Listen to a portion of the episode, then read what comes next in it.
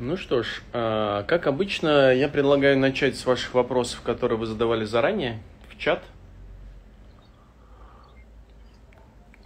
А потом, когда они закончатся, мы перейдем к вопросам, которые будете задавать по ходу. Поэтому, если у вас возникают какие-то вопросы, пишите прямо в чат, а дальше я просто... В зуме совсем все просто. Я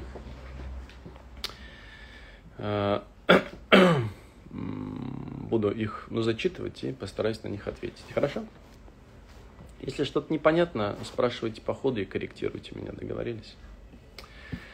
Ну, хорошо. Поехали. А, да, запись, может быть, имеет смысл сделать, да? Запись.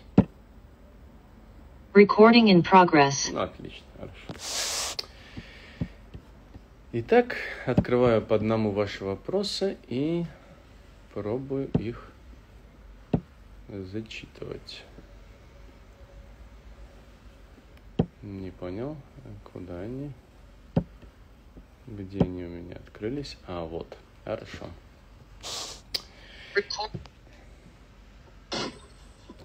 Игорь, здравствуй, пишет автор вопроса. Ты говорил, что Академия сильно штормит сейчас. Скажи, наблюдаешь ли ты внутри раскол из-за противоречий политических, идеологических взглядов среди людей из разных стран? Давайте попробую ответить. Ну, в целом нет. Ну, в смысле, мы же не политическая организация, и не общественная даже организация, и не социальная организация. Мы организация, которая занимается психотерапией и обучением психотерапии.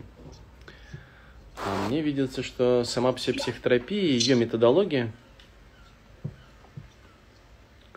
она... да. Звук. Отключайте, друзья, звук.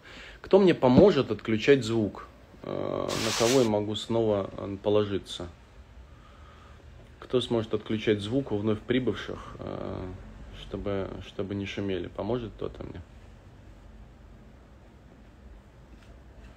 Смелее. Мне помощник нужен, а то я буду отвлекаться, и будет плохо.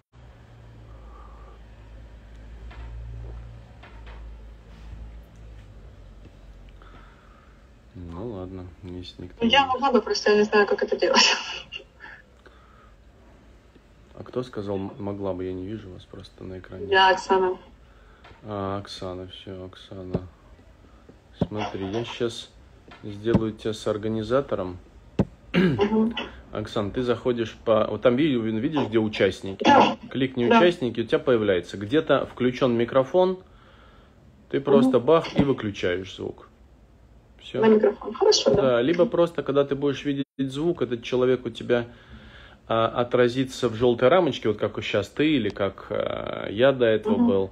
Ты просто на него наводишь и там выключить звук, это быстро будет, и сразу выключаешь его. Хорошо, я надеюсь, я справлюсь. Да, и психотерапия, которой мы занимаемся, она является профилактикой раскола. Поскольку поляризация... Радикализация любая, мне видится, ну, если она приводит к расколу, конечно же, нормально, когда два человека расходятся во взглядах, в ценностях, в мировоззрениях, интересах. И здесь вопрос в следующем. Насколько это критично? Потому что не бывает так, что все люди согласны со всем, это проблема. Ну, то есть, если мы оказываемся в ситуации, когда все со всеми согласны, то тогда мы прекращаем развиваться. Развиваться мы начинаем развиваться только тогда, когда мы с кем-то расходимся во взглядах. И вот эта разница во взглядах нас стимулирует. С другой стороны, если с этим ничего не делать, то действительно эти взгляды могут поляризоваться настолько, что приведут к расколу, о котором вы, автор вопроса, спрашиваете. Так вот, мне видится, что психотерапия является профилактикой радикализации и поляризации. Не нивелирование позиций ни в коем случае, конечно же. Там, каждый человек, терапевт с опытом, имеет право на гражданскую, политическую позицию, на политические, там, не знаю, взгляды, ценности, интересы. И, ну, в смысле, это нормально совершенно, естественно. Другое дело... нашего здоровья, психического здоровья и зрелости должно хватать на то, чтобы, простите за мой французский, не ставить раком всех окружающих, чтобы они соглашались с нашими ценностями и нашими интересами.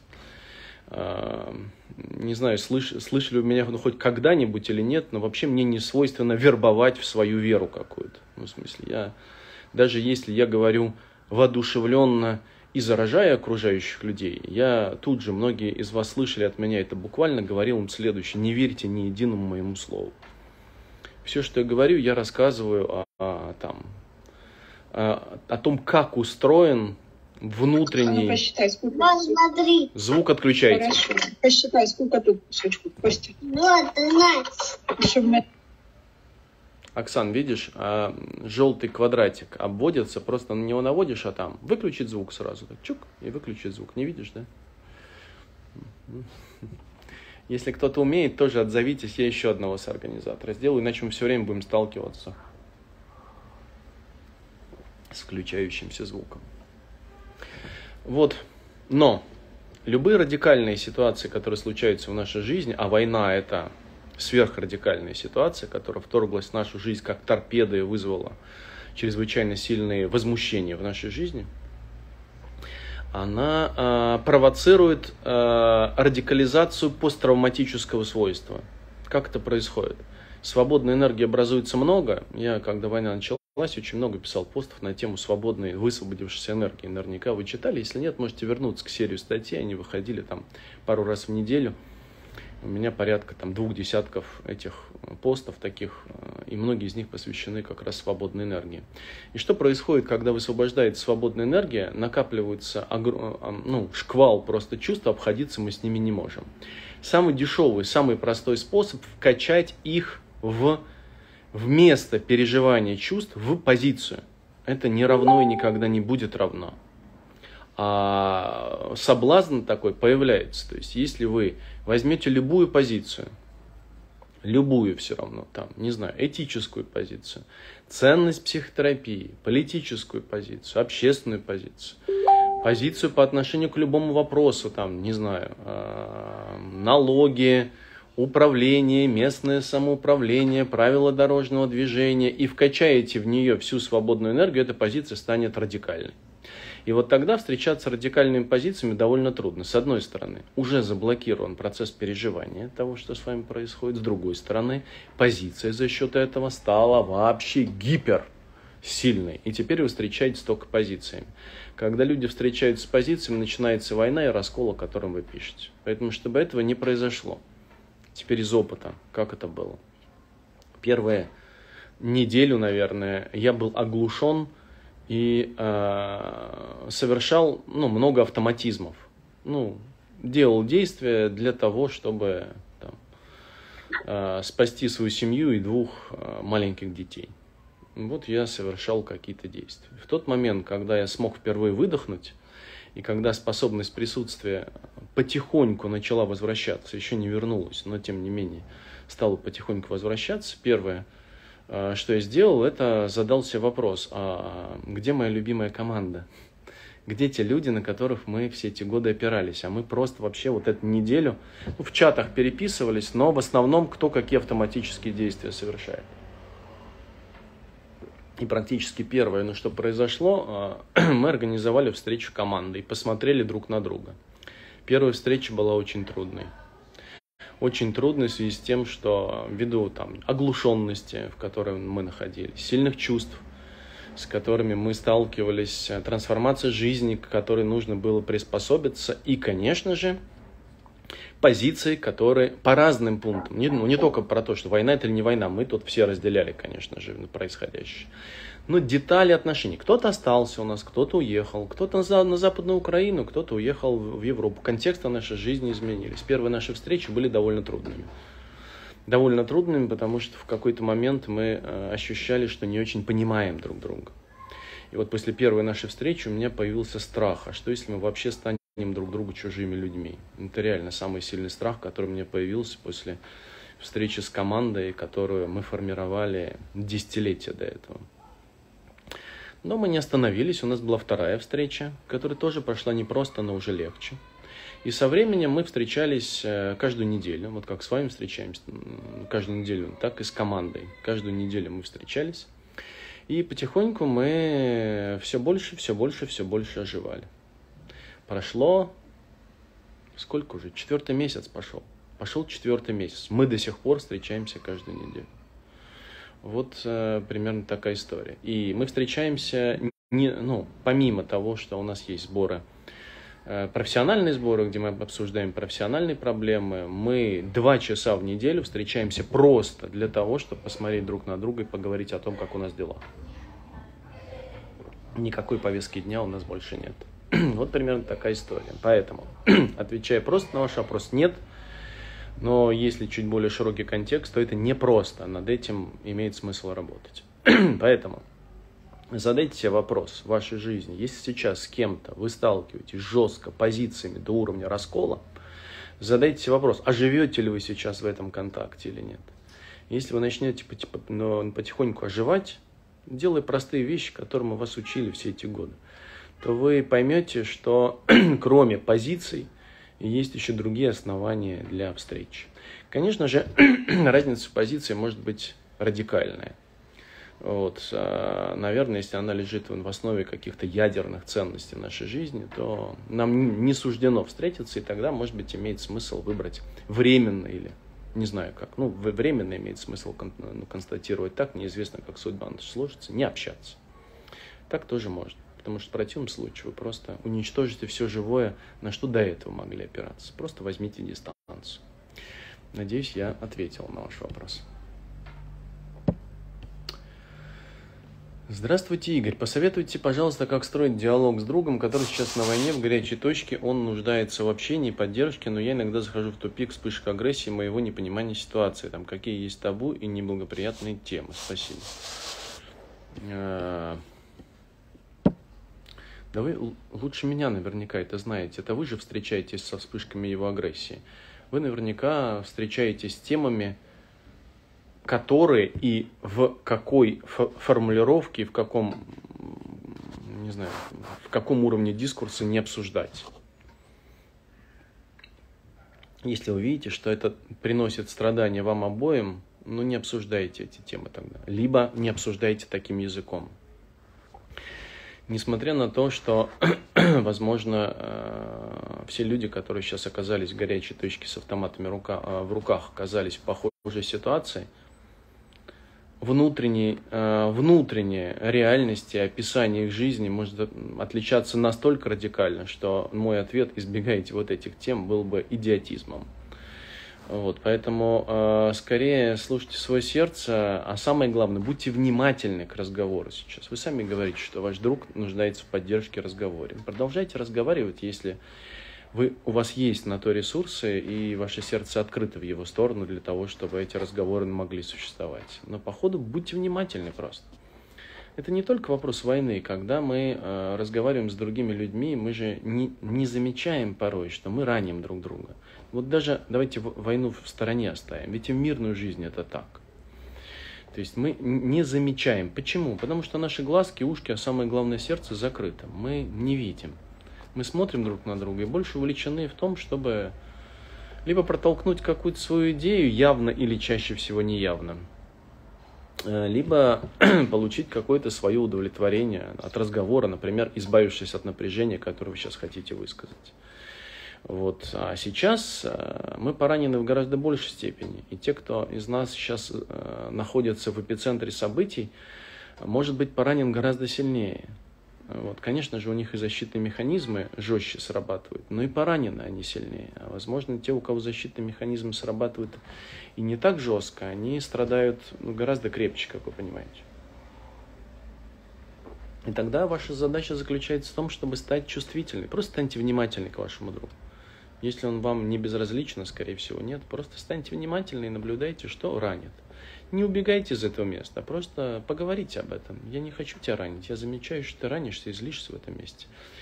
Но мы близкие люди, и давай попробуем в этом месте остановиться и поговорить. Ты хотел бы, чтобы я не обсуждала вот эти темы с тобой?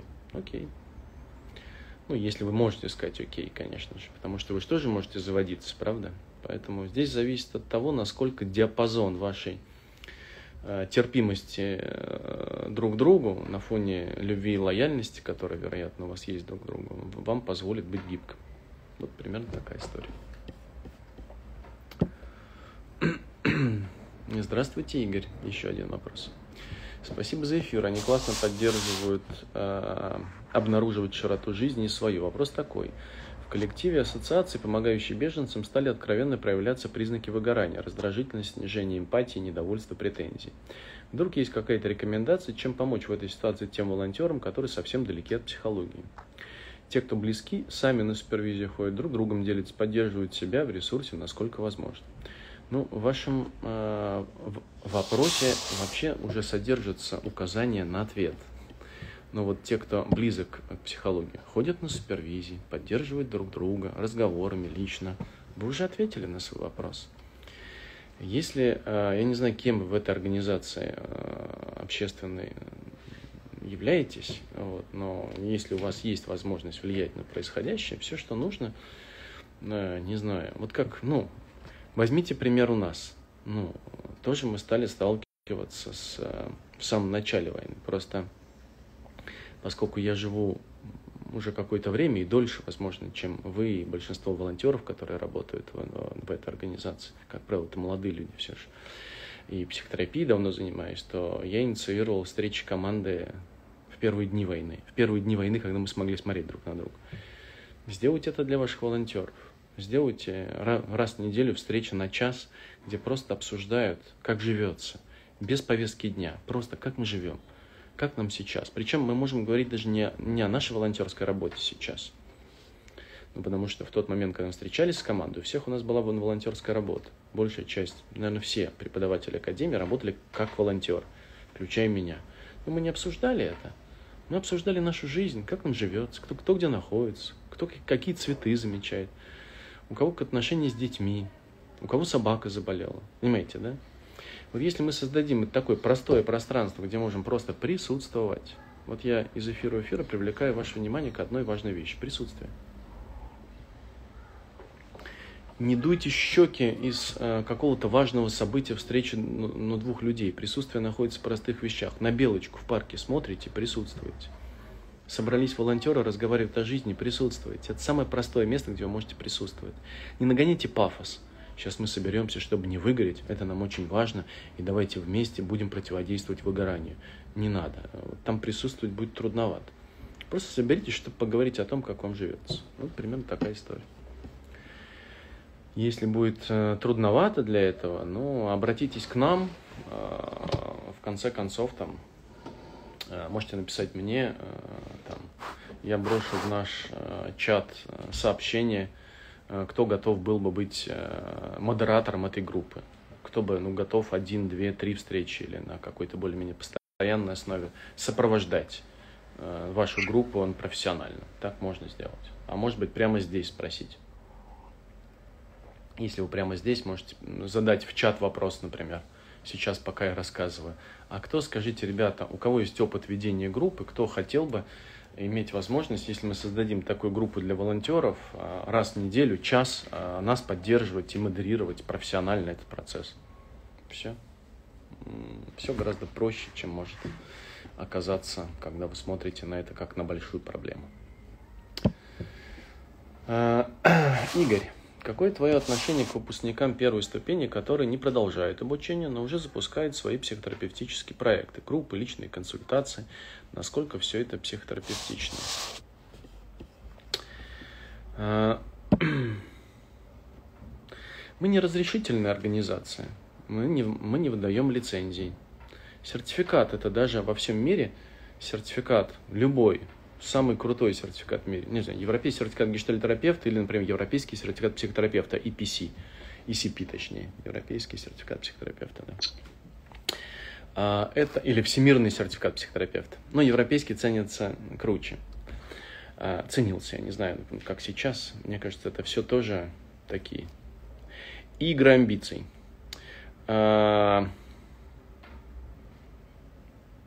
Неразрешительный документ.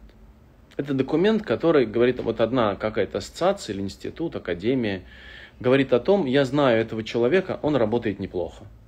Вот так это устроено.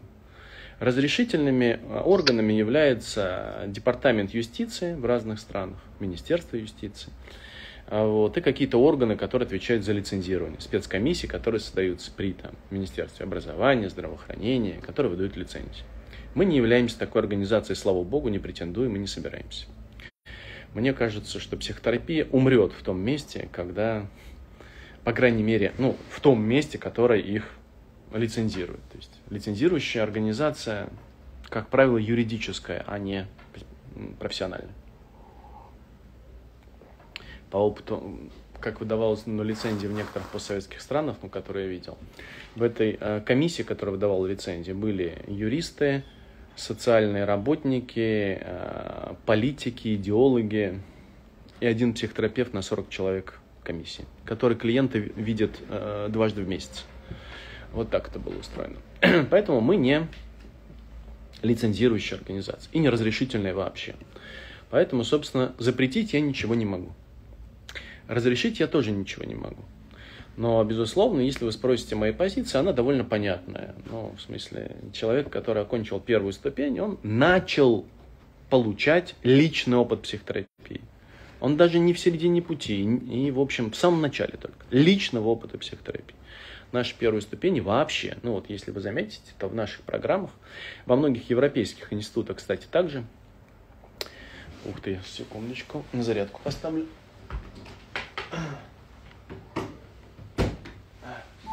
Первая ступень вообще не носит обучающий характер. Знаю, что в некоторых институтах русскоговорящих также, и в Украине в том числе, первая ступень обучающая.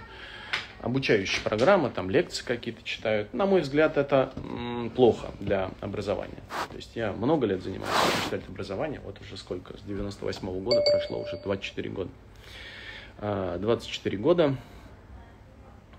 Аня, если сейчас ты прямо на встрече услышала, что я предлагаю вести группу волонтеров, я до конца твое сообщение не прочитал, но только высветилось. Ничто не мешает тебе прямо в чат написать «я готова», если я правильно понял суть твоего послания. Про что я говорил? Про то, что вы больше 20 лет обучаете гештальтерапии. И вот мой опыт из раза в раз говорит о том, что самые лучшие терапевты получаются из клиентов, которым интересна их жизнь. Вот люди приходят в первую ступень, иногда думают, что они пришли мир менять.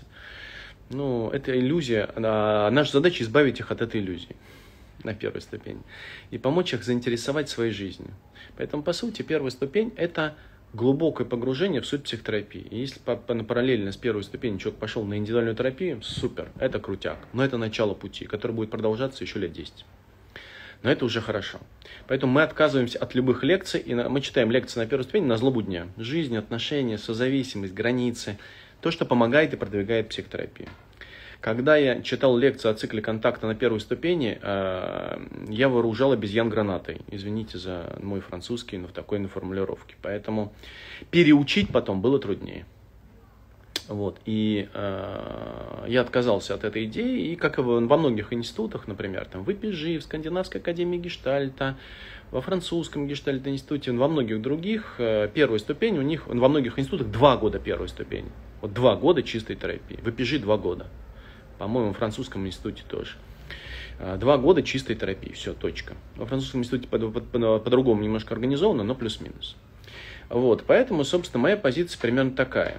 Я верю в талант людей, и когда они меня спрашивают, Игорь, а из меня получится терапевт? Ну, я отвечаю прямо о тех ресурсах, которые я вижу, но воспользуется ими человек или нет, я не знаю.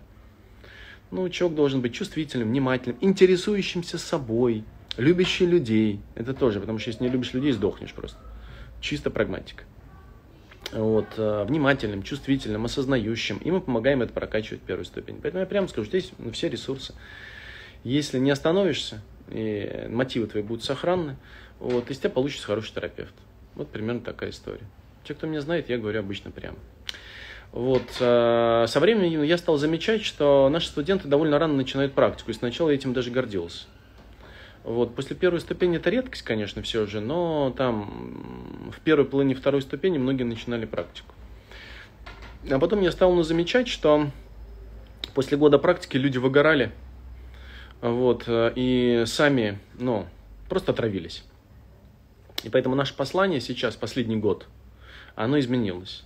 Мы не то что запрещаем людям, а я говорю прямо. Попробуйте присмотреться к себе. Вот кто был на моем эфире 4 марта, по-моему, у нас был эфир первый, помните такой? Я еще тогда был в отеле каком-то.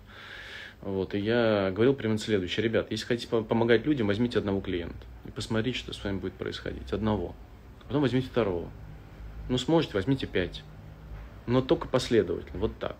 Поэтому, собственно, моя задача заключается в том, чтобы дать человеку обнаружить свою личную и профессиональную готовность в тот момент, когда она появится. То есть моя задача помочь вам быть чувствительным к себе, чтобы начать частную практику тогда, когда вы сможете. Те, кто учится в моих программах, наверняка знают, что также я говорю примерно следующее. Технически вы будете подготовлены к тому, чтобы худо-бедно предложить себя рынку через 1,5 года второй ступени. Согласны? Вот те, кто учится в моих программах, буквально от меня такую фразу слышат. Это простые технические навыки, которые через 1,5 года начинают систематизироваться. Вот год первой ступени и 1,5 года второй. 2,5 года – это хорошее место для начала практики. Но я не могу игнорировать тот факт, что, возможно, к нам в программу люди приходят, и есть такие участники, у которых уже практика в 20 человек. Ну, например, они работали как экзистенциальные терапевты, а пришли к нам. Ну, к примеру, хотят освоить гештальтерапию. Конечно, мы все находимся в разных стартовых условиях. Вот, поэтому моя задача – помочь вам обнаружить то место и задача наших тренеров, когда вы реально готовы ее начать. Начнете раньше – выгорите, уйдете все равно из профессии, не будет это на пользу вас. Конечно же, те проекты, за качество которых я отвечаю лично, там у меня иная функция. Вот возьмем интенсив, например. Все вы тоже знаете. Моя личная позиция – она следующая. Я хочу гордиться командой терапевтов, которые есть на наших интенсивах. Знаю, что во многих других институтах, типа, один интенсив есть у тебя клиент, второй едешь к терапевту. И вопросов здесь нет. У нас не так. Вот те, кто вы были на интенсиве, знаете эту модель. Если у вас, если вы будете в состоянии посмотреть мне в глаза и сказать, Игорь, я готов быть терапевтом, обосновать это, привести аргументы, почему вы так считаете, и при этом продолжать смотреть в глаза, то шанс, что вы пойдете терапевтом, велик. Если нет, можно даже и не пытаться. Вот примерно такая история. Для меня вопрос личной зрелости и личной профессиональной готовности здесь является ключевым. Вот примерно такая история. Поэтому, кратко отвечая на ваш вопрос, мне не очень это нравится. Запретить я не могу, но давать послания людям, в которых они должны быть внимательны к себе и клиентам, которые к ним приходят, вполне в моих силах. Так. Добрый день. Замечаю последние 2 недели за собой излишнюю резкость. Нет емкости вмещать эмоции детей. Не хочу, не буду, не так. Хочется уединиться, никого не видеть. Видится мне, что это последствия усталости психической. Хочется много спать. Усталость, концентрация ухудшилась. Мой вопрос о способах, как можно помогать тебе проживать такие периоды. Благодарю. Психотерапии, другого не знаю.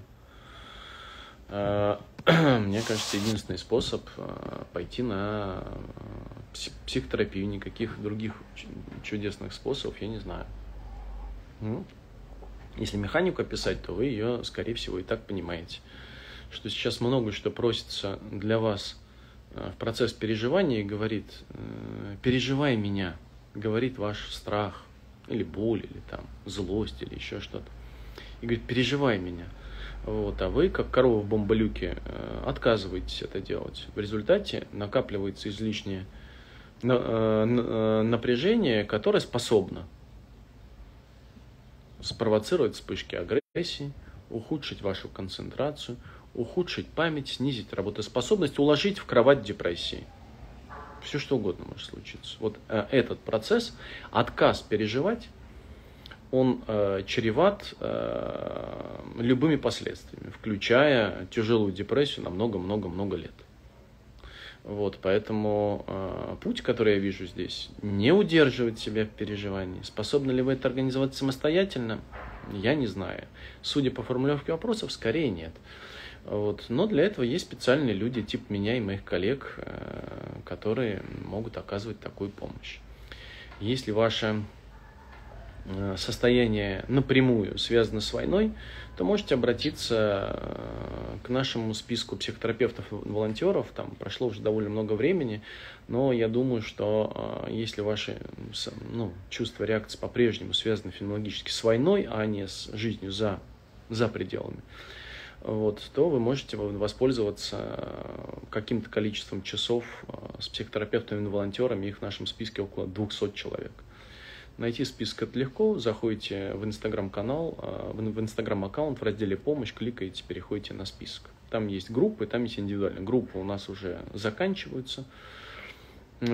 Частично уже закончились, потому что они работали 2,5-3 месяца, где-то так. А индивидуальная терапия, если вам нужно, можете обратиться, описать ситуацию. Я думаю, что вас поддержит наш терапевт. Если нет, если ваша жизнь уже не связана буквально с событиями войны, то выберите себе терапевта в долгую и пойдите. Это будет лучше. Напишите мне, я кого-то рекомендую в приемлемом для вас стоимостном диапазоне. Так, проблемы с агрессией. Не умею сдерживаться рядом с близкими людьми, боюсь их распугать и потерять. Как обойтись с собой? Идентичный ответ, что и на прошлый вопрос. Здравствуйте, скажите, работает ли Академия в офлайне? Трудно ответить на этот вопрос. Теоретически да. Например, через месяц у нас будет интенсив, и у нас треть участников будет в офлайне. У нас четверть, может быть, там. Человек 100 у нас будет в офлайне. Значит, работаем. Что касается программ, которые у нас шли в онлайн, с учетом того потоков беженцев, и сейчас у нас группы все разбросаны по всему миру, поэтому временно сейчас наши группы офлайн идут в онлайн. Теоретически, если сейчас новые группы все готовы будут стартовать, первые ступени, имеется в виду, в Киеве офлайн, мы этот процесс можем поддержать. Теоретически можете оставить свою заявку, написать мне телефон в директ, с вами свяжутся, расскажут о таких возможностях. Вероятно, в июле такая группа стартует первой ступени из тех людей, которые сейчас живут в Киеве. Группы, которые у нас были сформированы, с сентября будем смотреть. Есть вероятность, что мы вернемся частично к офлайн формату с какими-то группами, большая часть которых будет находиться на территории Киева. Поэтому ответ «да». Первую ступень мы сейчас набираем. Зная, что новая офлайн-группа, которая будет стартовать в начале июля, уже человек 7-8 записан. Так. Можно ли объединять... Вопрос, похоже, снят. Или кто-то поверх вопроса записал. Или вы уже отказались от вашего вопроса. Добрый день, подскажите, сейчас справляются только с помощью психотерапии тяжело. Начал иногда пить гидозепам. Это нормально или лучше не злоупотреблять такими таблетками? Вы пишете о гидозепаме как о тяжелых психотропных средствах. Гидозепам – это симптоматический препарат. Его используют для того, чтобы купировать тревожное состояние. Поэтому здесь нужно учитывать, если ваше состояние, например, если у вас тревога 24/7, либо в какие-то, эпизоды в вашей жизни не в виде панических атак, потому что если у вас началась паническая атака, вы можете... И она длится долго, вы знаете, вы тоже можете принимать гидозепам. Если он сублингвальный, то он будет действовать в течение 5-7 минут, он начнет действовать. Если он не сублингвальный, то, конечно, он будет минут 15-20, а уже атака к тому моменту может закончиться. Но если вам знакома фоновая тяжелая тревога, вы понимаете, что сейчас у вас такой приступ, то нет ничего плохого в препарате, который даст вам возможность уснуть, например, сфокусировать снова свое внимание. Вам нужно учитывать только следующее. К любым препаратам типа гидозепама, феназепама, в меньшей степени алпразолама и так далее возникает привыкание. Со временем, длительным временем. Если вы обходитесь не 150-200 мг в день, каждый день вы используете, эпизодически, и вам хватает 20 миллиграмм или максимум 40 или 50, 2-3 раза в неделю, в этом ничего страшного нет. Вот, поэтому учитывайте. Но знайте, что на длиннике пути привыкания возникает с соответствующими процессами и синдромом отмены. Вот. Но если тревога так колбасит, и вы мучаетесь, ну, не мучаетесь. Это как, знаете, там, я принципиально не пью, там, не знаю, таблетки от головной боли, говорите, его голова болит, но не пьете. Ну, выпейте. Ну, я сторонник выпить таблетку от головной боли. Или там, не знаю, человек умирает от сепсиса, но он противник антибиотиков. Ну, странно немножко, да? Поэтому не злоупотребляйте, но как поддержку использовать можно. Можно объединять, вернули вопрос. Объединять обучение на психолога в университете, в академии или все постепенно? Не вижу ничего плохого в том, чтобы делать это одновременно. Я бы даже думал, вот, те, кто приходил к нашу программу и спрашивали мои рекомендации, я прямо так и отвечал. Я бы рекомендовал начать сначала психотерапевтическую программу, а в тот момент, когда вы поймете, как изнутри устроена психотерапия, подключить высшее образование. То есть, если у вас есть уже высшее образование, то второе высшее образование в магистратуре вы получите за 2 года. Вот. В некоторых вузах, наверное, программы есть и 1,5 года. 1,5-2 года. Программа обучающая длится 5 лет. Если вы пойдете обучаться в вуз спустя 2 года программы, эффект будет выше. Вы будете понимать, зачем вам это надо, во-первых. Во-вторых, вы будете видеть, как устроена психотерапия, видеть психотерапевтические феномены, который будете теперь в лекциях, которым будет читать профессор университета, они перестанут быть для вас мертвыми. Будете узнавать эти явления, эти феномены, и будете, ваше обучение только от этого выиграет. Вот я бы поступил так. Если у вас нет высшего образования, и вас путь ожидает 5 лет, ну, тогда можете делать это параллельно. Программа 5 лет и обучение на психфаке тоже 5 лет. Тогда вам лучше начинать с самого начала. Вот. Но вообще миксовать лучше, чем делать это последовательно. Некоторые думают о том, что вот я сейчас получу высшее образование, а потом пойду учиться в программу по гештальтерапии. Неэффективный путь. Для вас, знаете, как... Я много лет преподавал в университетах. И я видел, когда люди приходят в университет, они не очень понимают, зачем им все это. Зачем им знать, чем отличается операция от действия? Зачем знать о сенситивных периодах развития человека? Зачем им нужно отличать восприятие от представления? Зачем учить свойства внимания? Ну, понимаете, да? Поэтому, когда человек видит, как устроена психотерапия, теории личности потребляются гораздо глубже. А так это будет только теория для вас. Моя рекомендация, вот если даже вы сейчас уже собрались идти и в программу в университет, я бы университет отложил на год. Эффект от этого увеличится. Ну ладно, вопросы все, заранее заданные вопросы, это все. Я тогда возвращаюсь сейчас в чат. Сначала Zoom, где вопросы наверняка уже были заданы. И попробую на них ответить. Так, вот видите, кто-то пишет, что готов вести группу поддержки. Вот Юля Золотова пишет, готов провести 4 встречи. Алексей Тимик пишет, что готов рискнуть в группу поддержки. Я вести, конечно, замечательный ник для ведущего группы поддержки. Алексей Тимик. Или участникам. Вы напишите, если у вас есть опыт ведения групп, можете заявиться. Провожу группу поддержки, обращайтесь. Ну вот видите, к чему я говорил.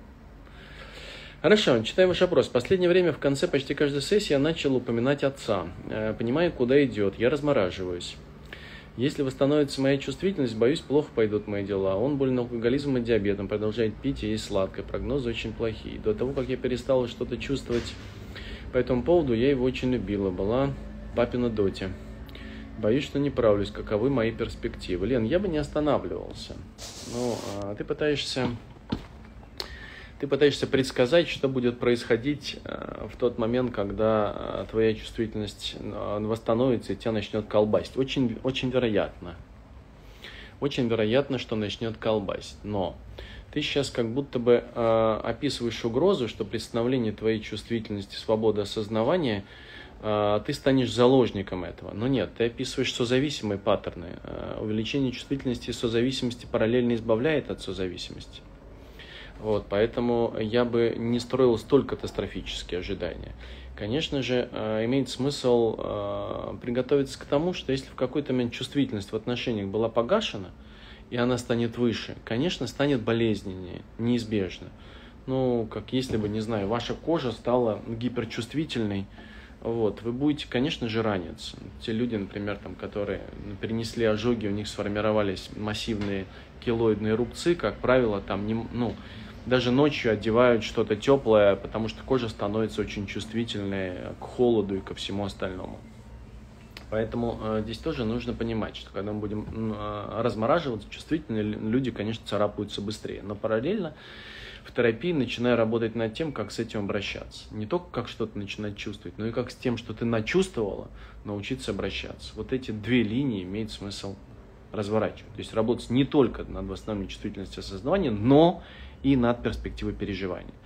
Вот, и тогда катастрофы никакой не будет. Но не останавливайся, это худший путь. То есть если ты начала уже открываться и что-то больше чувствовать. Уже не всегда можно захлопнуться, слава богу, это редко возможно, но я бы не рекомендовал это делать. Я бы медленно, постепенно двигался бы в этом направлении. Я тоже пошла бы на второй год на первую ступень, хороший результат наблюдаю за собой, но надо бы еще, хотя я не знаю, как оно после второй ступени. Вика, в чем вопрос? Я не понял. Если это вопрос или просто крик души? Я не слышу. На мьюте вы, Вика. Это был просто крик души. Да, отлично. Я иногда тоже думаю, а не найти бы мне какой-нибудь интенсив, где меня никто не знает, и не поехать ли бы туда участником? Мне кажется, это очень круто. Или в какую-нибудь первую ступень я не уверен, наверное, но вот какое-нибудь место, где можно подлечиться, это было бы хорошо. Я помню, что когда с моей подачи мы инициировали группу в ИПЖИ, я учился супервизии и преподаванию в Парижской школе гештальта, то у меня вот был тогда период, это было начало 2000-х годов, где-то 2006-2007 год, примерно так. Это была вторая, уже третья ступень. Я понял, что мне хочется терапии много. Поэтому я в этой группе был часто дежурным клиентом.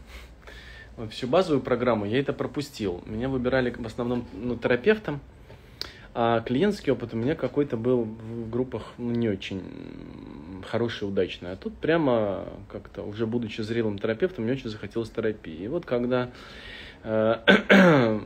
стал вопрос, кто будет клиентом, я говорил, помните, как в этом фильме с Шуриком? Кто на песчаный карьер? Я. Кто на ликероводочный? Я. Вот, поэтому на самом деле это хорошо, да. Так, Оля спрашивает, вы будете продолжать работу у Беларуси та России, набирать звыцы группы? Для справки, если это важно, в течение 5 лет наш рынок за пределы базовых программ, за пределы Киева не выходил. Так что вопрос устарел. В смысле, у нас последняя группа в Москве была набрана 5 лет назад или 5,5 лет назад. В данный момент она уже не существует. В силу разных обстоятельств, там, когда война началась, штормила очень крепко, и на данный момент эта группа расформирована. Вот, поэтому пока ни одно рекламное объявление у нас не таргетируется ни на Россию, ни на Беларусь. Мотивов для того много. Я не человек, бегающий с флагами. Вот, но я уважаю пораненность людей, для которых такая бы наша позиция была бы неприемлемой. Поэтому в данный момент, уважая желание и мнение и наших студентов, и наших преподавателей, наборы ни в России, ни в Беларуси на данный момент не ведутся. Дальше будем смотреть. Я не знаю, но насколько эта пораненность и травмированность будет долго, во-первых. Насколько радикальное отношение между странами будет высокое, но на самом деле из какой-то истории я слышал, что уже где-то в 40-х годах в Москву приезжала целая делегация из Люфтваффе, вот, где они знакомились друг с другом и с культурой. И летчики, которые воевали еще недавно друг с другом, сбивая друг друга, встречались вместе. Даже на уровне Второй мировой войны это удалось. Я не знаю, что будет дальше. Я не буду делать вид, что я могу предсказать, что будет дальше. Я не вижу, что вражда между людьми останавливает войны. Я вижу другое. Вражда между людьми увеличивает перспективу войны. В данный момент мы не ведем и пока не планируем группу. Так, вопросы все у нас закончились и в чате Зума. Спрашивайте, если еще что-то хотите, друзья. Я уже в чат с вопросами не смотрю, я буду открывать только чат Zoom. В Instagram можете писать вопрос, если у вас есть. В Zoom можете писать вопрос, если у вас есть. Если нет, будем потихоньку двигаться к завершению нашей встречи.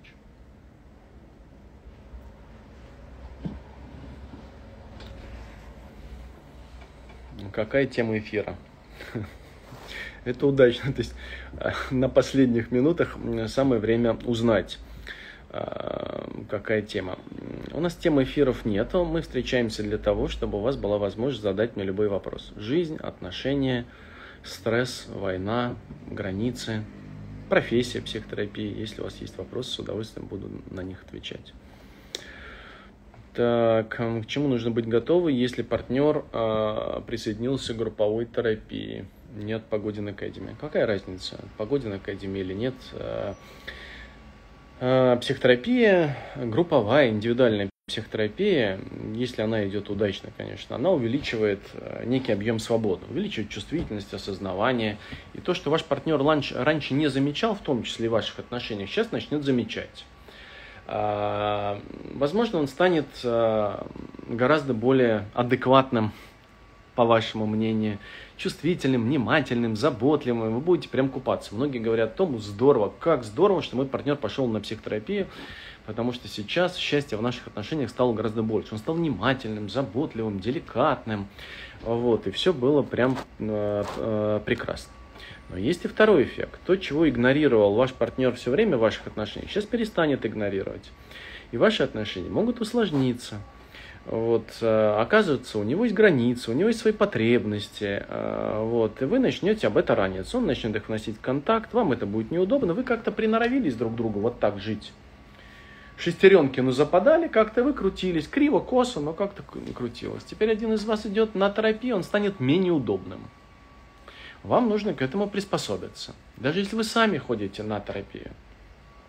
Но когда другой партнер идет на терапию, он становится и внимательным, и чувствительным, но еще, возможно, менее удобным. Чего будет превалировать в вашем контакте? В любом случае имеет смысл стать более терпимым друг к другу. Добрый день. Сын 17 лет. Появился страх отвечать у доски. Говорит плохо ему. Подсветите, благодарю. Я бы позаботился о том, чтобы ваш сын пошел на психотерапию. Похоже, он пребывает в какой-то череде конфликтов. И, конечно, этот страх ли, стыд ли, что у него здесь намешано, ведь никто не знает. И на самом деле психотерапия может казаться здесь таким важным. Тем более, если страх появился сейчас отвечать у доски. Ну, например, сейчас, например, ценность мнения, отношения референтной группы стала радикально выше. И тогда стыд стал сильнее. А стыд может блокировать. А может быть страх, страх отвержения. А может быть страх вас, вашего отношения. А может быть страх перспектив своего будущего и так далее. Ну, это же все разные направления. Как видите, без психотерапии, конечно, продвинуться в этом месте трудновато. Напишите, я посоветую какого-то терапевта. 17 лет, в смысле, это уже все же взрослый человек. Я думаю, что имеет смысл пойти на психотерапию. Я могу порекомендовать какого-то терапевта, но здорово, если он сам напишет терапевту и придет. Не вы будете посредником, а сам он напишет. Вы любите его, принимайте как есть. Ну, такая рекомендация странная, может быть, немножко, но это лучше, что вы можете сделать. Будете его любить, ценить, принимать со всем, что у него есть. Это лучшее, что вы можете сделать. Добрый день. Обучение возможно только в Киеве. Возможно ли обучение из других городов Украины? Да, конечно, возможно. Пожалуйста, у нас в киевских программах учатся люди практически изо всех городов Украины. Все, что вам нужно, это 7, 8, 9 иногда раз в году. В году это не так много. На 2 ночи приезжать в Киев. Вот. Кроме того, у нас есть онлайн-программы, где вам вообще не нужно выезжать из своего города, из своего дома, проходить обучение онлайн. По опыту, вот мы уже 2 года, 3-й год ведем онлайн-программы. С точки зрения качества образования разницы вообще никакой не вижу, а удобство, очевидно, налицо. То есть у нас уже набор 13-й онлайн-группы идет, базовой программы, 13-й. Поэтому, собственно, конечно же, можно.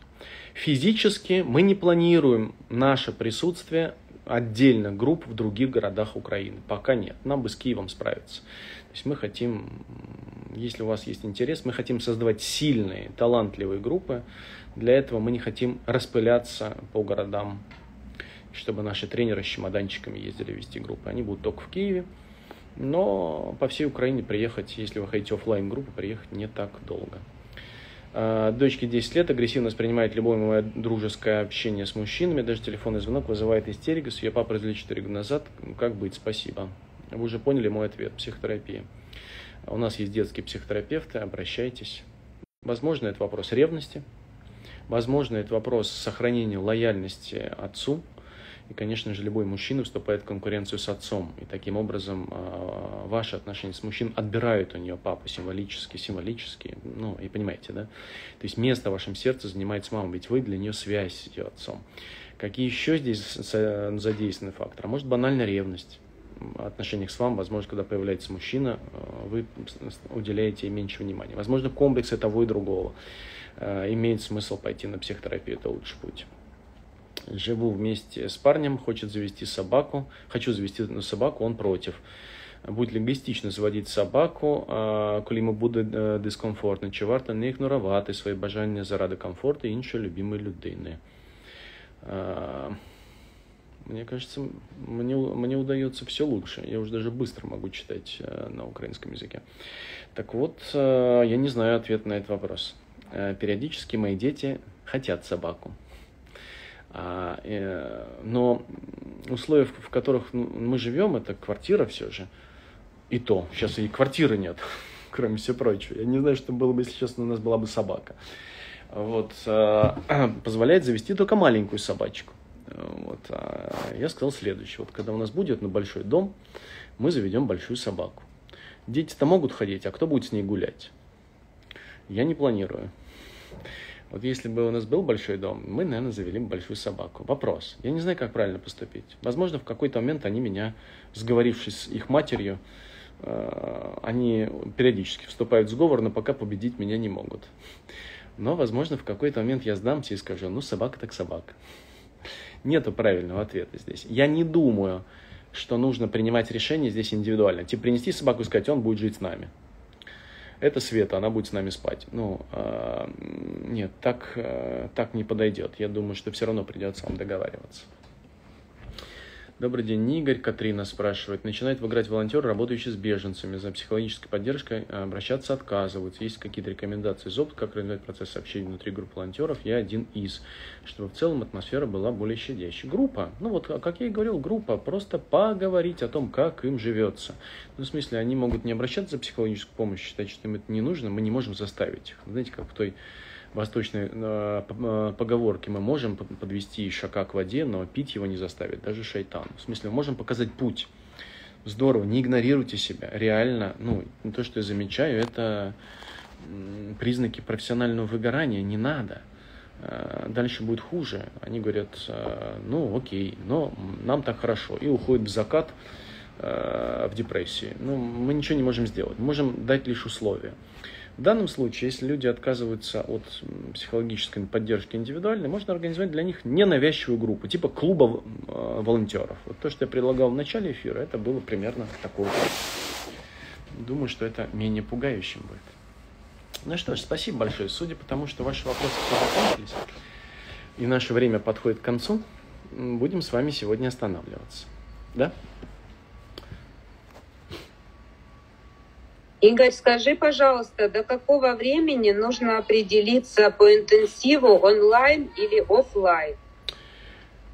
Думаю, что максимум у вас есть 2 недели.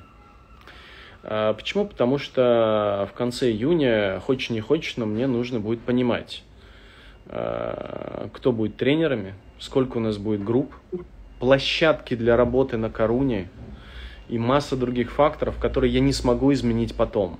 Коруна продаст остальные места, но самое главное, площадки для работы, тренеры и места для проживания и участников, и тренеров в том числе. Поэтому я не думаю, что я в июле смогу что-либо менять уже. Поэтому, наверное, 20-го, 25-го, может быть, мы постараемся, ну, как можно позже отсрочить. Я понимаю, что, возможно, это решение принимается трудно, но, наверное, уже после какого-нибудь 25 июня мне все труднее будет что-либо менять здесь. Потому что я не могу там вдруг... тренер из одного места дернуть другое за, там, не знаю, 10 дней. Это не очень экологично будет. Все-таки мне нужно состав подобрать заранее. Хорошо. Спасибо. Да, пожалуйста. Но в этом году очевидно, что у нас будет такой вызов. Большая часть участников, радикальная большая часть участников, наверное, 2/3 или даже 3/4 будет в онлайн. Вот, и, конечно же, это тоже будет прикольно. Посмотрим. На самом деле, мы посмотрели, что онлайн базовые программы идут вообще идеально, ничем не отличаясь по качеству. Если сейчас мы поймем, что на масштабе там, в 200 человек участников онлайн-интенсива будет такой же эффект, то это позволит нам и дальше двигаться, ну, в том, чтобы интенсив был всегда смешанным, офлайн, онлайн. В предыдущие годы у нас было 70-40 человек, в этом году будет, наверное, там 180-200 онлайн. Вот, посмотрим, как на этом масштабе. На масштабе 40 и 80 участников отзывы были очень хорошие. Вот, посмотрим, что будет на масштабе 200 человек. Вот примерно такая история. Но офлайн открыт, мы никак не... Это самое безопасное место, которое сейчас вообще возможно. Для справки, в Коруне есть прекрасное бомбоубежище, вот, которое специально там, знаете, если были бы там, там галерея, художественная, картинная галерея в подвале, специально оборудованном, так что туда можно, если что, прятаться. Но за все время там ничего не было. И 2 раза в год про интенсив. Да, возможно, будем делать 2 раза в год. Но прежде чем мы начнем интенсив делать 2 раза в год, нам бы сейчас выдержать происходящее, оклематься, устоять на ногах, не свалиться, не сдохнуть. И когда мы встанем на ноги, в следующем году, я надеюсь, что мы восстановим все процессы к Новому году, потому что мы сейчас обучение восстановили частично, только базовые программы. Специализации плюс-минус пока там значительную часть процессов мы пока не восстановили в академии, но я надеюсь, сентябрь, октябрь, ноябрь мы это сделаем и вернемся к полноценной жизни в следующем году. Ну что ж, спасибо вам большое. Рад был вас видеть. Спасибо большое. Хорошего вам дня, берегите себя. Увидимся. Пока-пока.